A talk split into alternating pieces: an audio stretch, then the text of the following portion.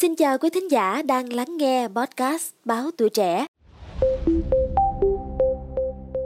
Thưa quý vị thính giả, thần tượng hay còn có thể gọi là idol đã là một danh từ vô cùng quen thuộc đối với các bạn trẻ.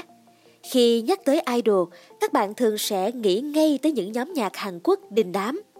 Nhưng không chỉ dừng lại ở việc thần tượng những idol Hàn Quốc, mà thậm chí việc này còn trở thành một nền công nghiệp có thể đào tạo.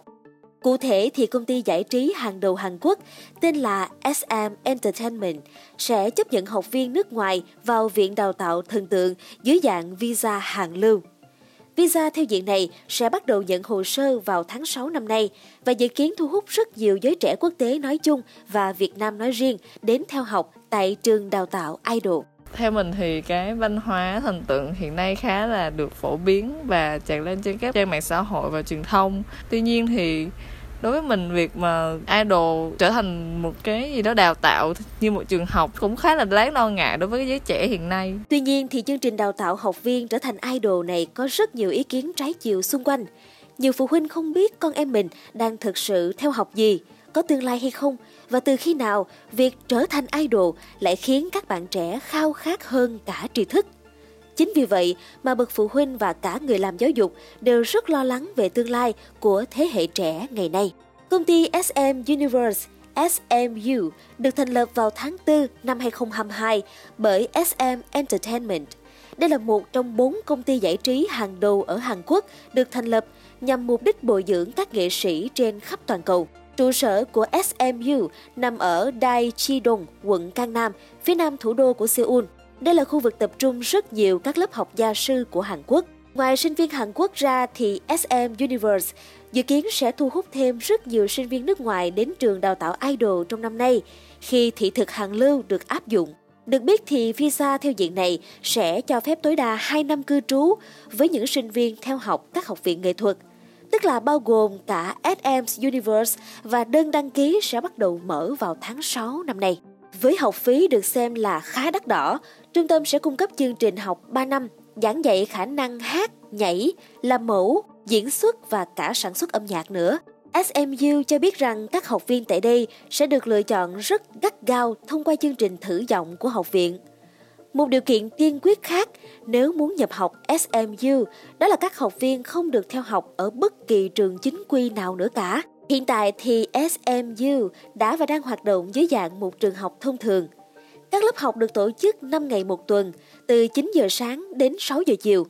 Tuy nhiên vì cấp 2 là bậc học giáo dục bắt buộc ở Hàn Quốc, nên hầu hết học sinh Hàn đều đợi lên cấp 3 mới quyết định thôi học và chuyển qua SMU.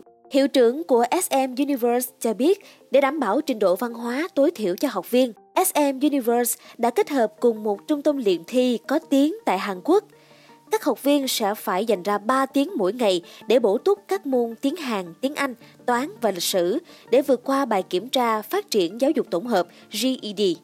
Đây là một chứng chỉ tương đương với bằng cấp 3. Ngoài ra thì các lớp ôn thi SAT kiểm tra năng lực học thuật cũng sẽ được tổ chức cho học sinh ngoại quốc. Tuy nhiên thì mô hình đào tạo mới mẻ này đang vấp phải rất nhiều chỉ trích từ xã hội. Dư luận cho rằng bỏ học là một lựa chọn mạo hiểm khi không phải ai cũng có thể thành công trong lĩnh vực giải trí như những idol mà các bạn thấy trên TV.